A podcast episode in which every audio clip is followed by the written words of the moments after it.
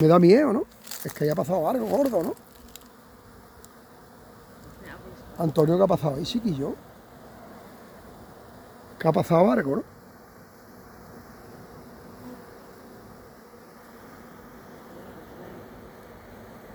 Tía, encuentro un por aquí. ¿tú crees que ha podido enjambrar esta fecha, Antonio?